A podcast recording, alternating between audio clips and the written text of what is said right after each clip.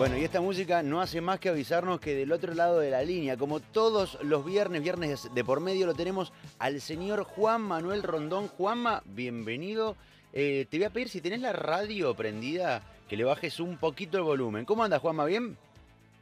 Pasito, buen día para vos y para toda la audiencia. ¿Me escuchás bien ahí? Ahora te escuchamos, pero bárbaro, un lujo. ¿Cómo te trata el viernes? Nublado, ¿no? Nubladito, sí, sí, sí. Bien, expectante, expectante. Expectante. Eh, hoy me, me animé a plantear un poco un tema yo. Me dijiste, ¿tenés algo en la cabeza? Y mira, te dije, tengo un quilombo en la cabeza de cosas. Bueno, elegí, elegí una, elegí una, una de todas esas que tenés.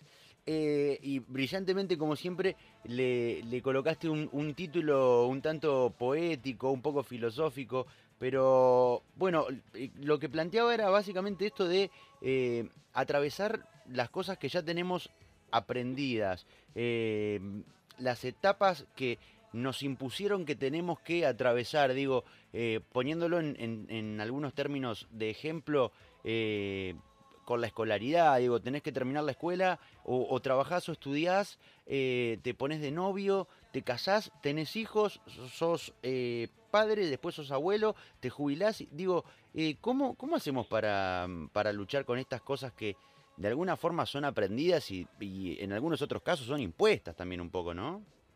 Nos convertimos en una fotocopia. Claro. ¿No? En, en un prototipo. Eh, vos me das una palabra fuera del aire, ¿no? Que fue resiliencia. Sí, un poco, bueno, de hecho con, con Leila Sosa, con nuestra organizadora profesional, hablamos el otro día de resiliencia, y digo, qué palabra tan tatuada y tan gastada, que está, buen, Ay, sí, que, vos sabés que... que está buenísima, pero la gastaron tanto como eh, fortaleza, ¿no? Pa palabras que la, las tatuaron tanto eh, y que, que creo que de alguna forma la vaciaron de sentido, de un sentido tan profundo como el que tiene. Qué resonante, Patito, que estamos. Eh, sí, yo pienso lo mismo, ¿no? Creo que se, se, se ha dicho tanto que perdió la fuerza, perdió el sentido. Sin embargo, estamos hablando un poco de, de ese proceso, de los procesos de vida. Eh, esa es la idea, de ponerle el foco, por eso en el título, del atravesar, el besar con, con B larga, que se lo rodea a una persona que amo. Eh, para, para hablar un poco de esto, ¿no? Bueno, porque si no caemos en los lugares comunes de las frases hechas, seamos todos resilientes, atravesemos nuestros límites, y, y es todo divino. Y el punto es que no es tan fácil. Entonces, si querés, completemos un poquito, ¿no? En esto de, del apropiarnos de nosotros mismos y de lo que es... Eh, a romper nuestros propios límites del ego para expandirnos, ¿no? Que no es un trabajo lindo, está bueno decirlo, no es un trabajo ameno. Si el trabajo de romper los propios límites fue agradable y luminoso todo el tramo, ok, no se hizo. Tal cual. Eh, escuchá, ¿y cómo, cómo digo? Porque esto te debe, te debe pasar mucho en, en, en la clínica, a todos los terapeutas imagino que le debe pasar, pero digo esto de... Eh, Y, y lo pongo en tus palabras, atravesar, eh, por un lado, lo, lo impuesto, lo aprendido, y por otro lado, descubrir nuevos desafíos que por ahí, al no estar en el en el, en el límite que, que nos armaron, eh, nos parece un desafío ajeno a nosotros, eh, nos parecen cuestiones que... Que, que no están hechas para nosotros, ¿viste? Como que el... el, el sí, el, nos sentimos ajenos, ¿no? Claro, el aprendizaje nos hace creer que hay cosas que son para nosotros y cosas que no. ¿Cómo estás, Pato, de la viña? Estoy encendido hoy. ¿Vos decís que estoy a tiempo de meterme todavía en la carrera? Sí, totalmente, totalmente, sí. Eh, corta camino, hacemos algo, pero sí, si estás así, estás impecable. La tengo, ¿sabés eh, sí. qué? La, la, la tengo a mi hermana que estudia que estudia psicología, ah, un, unos años más chica, eh, y que se engancha seguido con, con, con este espacio. Eh, capaz que a corto camino le robo laburo antes de que arranque ella, ¿eh? Ojota, total, ojota. Total. Bueno, perdón, eh, te, te cortaba, decíamos esto, digo, que por ahí eh, nos dan por entendidas cosas y nos terminan limitando de alguna forma, ¿no? Sí, de algún modo el, el, el ego, el aprendizaje, el, el tomar normas, formas, formas de resolver problemas, ¿no? Conductas, es el precio a pagar para, para ser humano, porque necesitamos pertenecer y para pertenecer aprendemos una serie, entre otras cosas, ¿no? De leyes, de normas, de recursos, de valores, que podríamos decir que es nuestra valija de herramientas. Entonces, muchas veces necesitamos desarrollar nuevas herramientas, más con sabor a propio, creativo, eh, atravesando un poquito, o al menos cuestionando las herramientas que solamente adquirimos. Y por eso muchas veces la salida que necesitamos no está en nuestro cajón y nos suena ajena. Parece que nos están contando una película que no tiene que ver con nosotros. Te voy... Aquello que nos atrevemos, sí. ¿sí?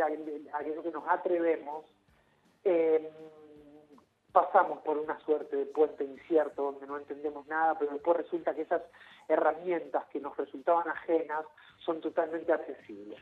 Una... Y la resiliencia, si se quiere, ya te dejo, Patito, sí, sí, sí. Eh, es una característica humana que es eh, aprendida, no tiene nada que ver con la genética, se desarrolla, entonces está buenísimo decirlo, ¿viste? Todos somos aptos para afrontar eh, y para desarrollar estas herramientas que creemos que no tenemos al alcance. Seguro. Eh, otra de las palabras que, que también está súper gastada, y hasta a veces por una cuestión de, de, de moda, o vaya a saber uno por qué, eh, y la usamos mucho en nuestro espacio de filosofía de bolsillo con el señor Pablito Petroni, es la palabra deconstrucción, y creo que hay mucho de esto también, ¿no? De desarmarnos y volvernos a armar, eh, algo que produce un cagazo terrible, ¿no? Sí, se dice con mucha liviandad, ¿no? Como, eh, no te deconstruiste, loco, dale. Deconstruir el ego es uno de los procesos más forzosos y engorrosos que puede tener un ser humano, porque aparecen todas las resistencias. Claro, porque... Estamos, el, el, el deconstruirnos implica una, una suerte de muerte, ¿no? Claro, porque a medida que, a medida que, que, que pasa el tiempo, cada vez es como que se hace más difícil, ¿no? Cada vez construimos más y cuenta más, cuesta más deconstruir eso que en términos eh, profesionales tuyos hemos aprendido de alguna u otra forma y hemos adquirido, y cada vez es más difícil tirarlo abajo. Sí, es difícil tirarlo abajo, y también tenemos en punto ciego lo que estamos construyendo, porque cuando decimos que construyámonos, parece que ahí termina la película y que somos libres. No, en realidad lo que estamos haciendo es actualizándonos. Claro. Entonces, los ladrillos que saco los estoy cambiando por otros, que en el mejor de los casos eh, son más coherentes, pero no existe una persona puramente deconstruida. En realidad lo que estoy haciendo es sacar un sistema operativo instalándome otro.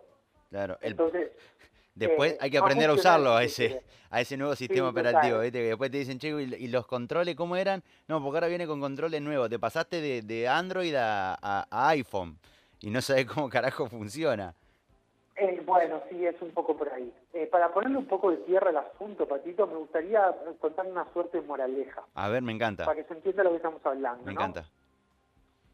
Resulta que había un científico que se vanagloriaba de tener a todas sus ratitas amaestradas, ¿viste? Entonces el tipo decía, mirá, mirá lo que, lo que conseguí, cada rata tiene una, una caja con un laberinto, y yo cuando pongo este queso acá y prendo la luz, las ratas aprendieron a resolver el laberinto y a bajar la palanquita y a apagar la luz.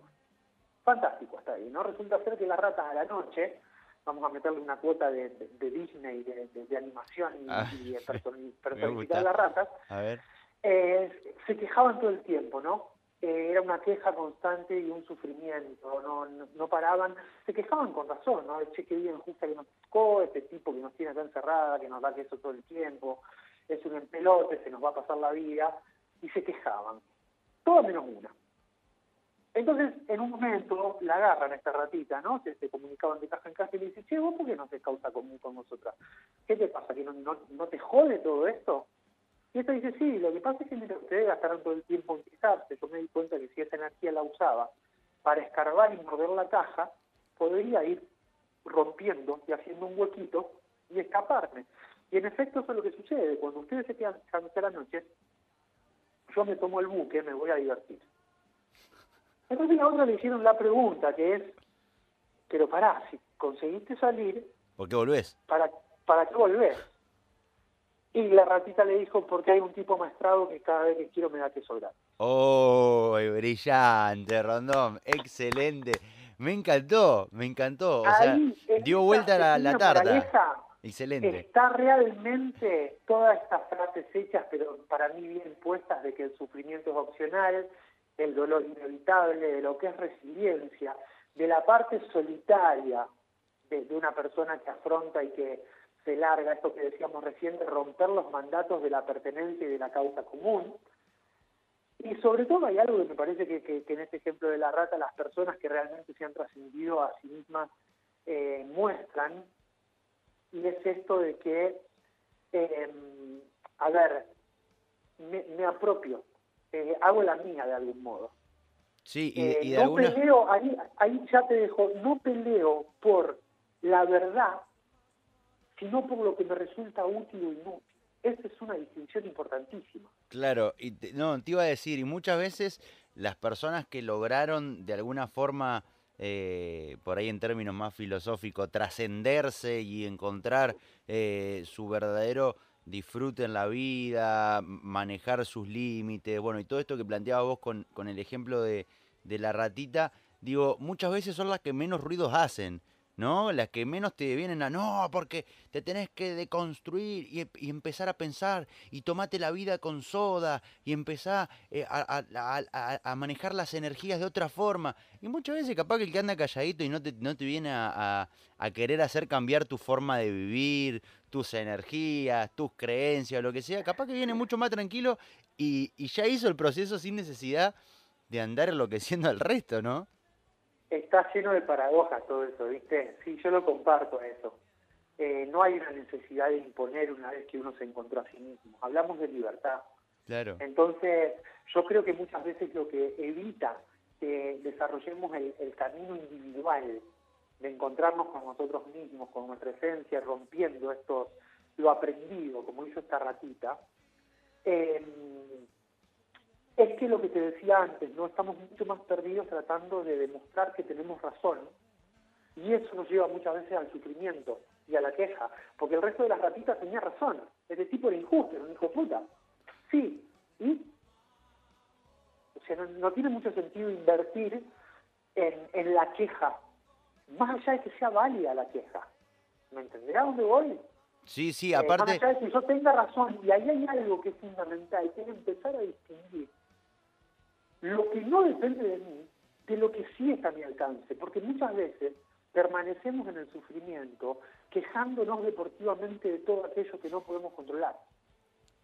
Claro, me parece que me, me, me hacías acordar recién con lo que decías a una, a una de esas frases que aparecen eh, en otros tiempos en Facebook, ahora en Instagram o en Twitter, eh, y hasta algún que otro artista callejero ha grafiteado, eh, que la, la vida te da la, la, la opción de elegir entre tener razón o ser feliz. Y uno elige, ¿no? Entre si, si elegís todo el tiempo buscar tener la razón, y muchas veces te va a dar la cabeza contra la pared, como, como, las, como la, las ratas masivas, ¿no? Y, y esta pobre ratita se, se quedó en el molde, tranquila, sin necesidad de ser la más justiciera de todas las ratas, y encontró la felicidad, por lo menos personal, de alguna forma. Sí, en cierto modo sí. También está citando esto, ¿no? La, las frases, los pasos. Soy, soy muy visceral, eh, es un gran talón de Aquiles que tengo y me revelo mucho, sobre todo porque trabajo con, con, creando y acompañando procesos que son únicos, cada proceso es único. Entonces sí, por ahí me revelo con la receta y los, viste que hoy también se ve, ¿no? Siete sí, sí, pasos obvio. Para ser resiliente, cuatro pasos sí, para sí, encontrarse sí. con uno mismo. Bueno, desde mi punto de vista, y, y lo digo con toda la convicción del mundo, después tengo unos quilombos bárbaros, pero para a mí, para mí es todo verso eso. ¿eh? Y sí, eh, porque nuevamente, somos únicos. Eh, la, la ratita para, para encontrar su propio camino y hacer la suya no siguió una receta de nadie.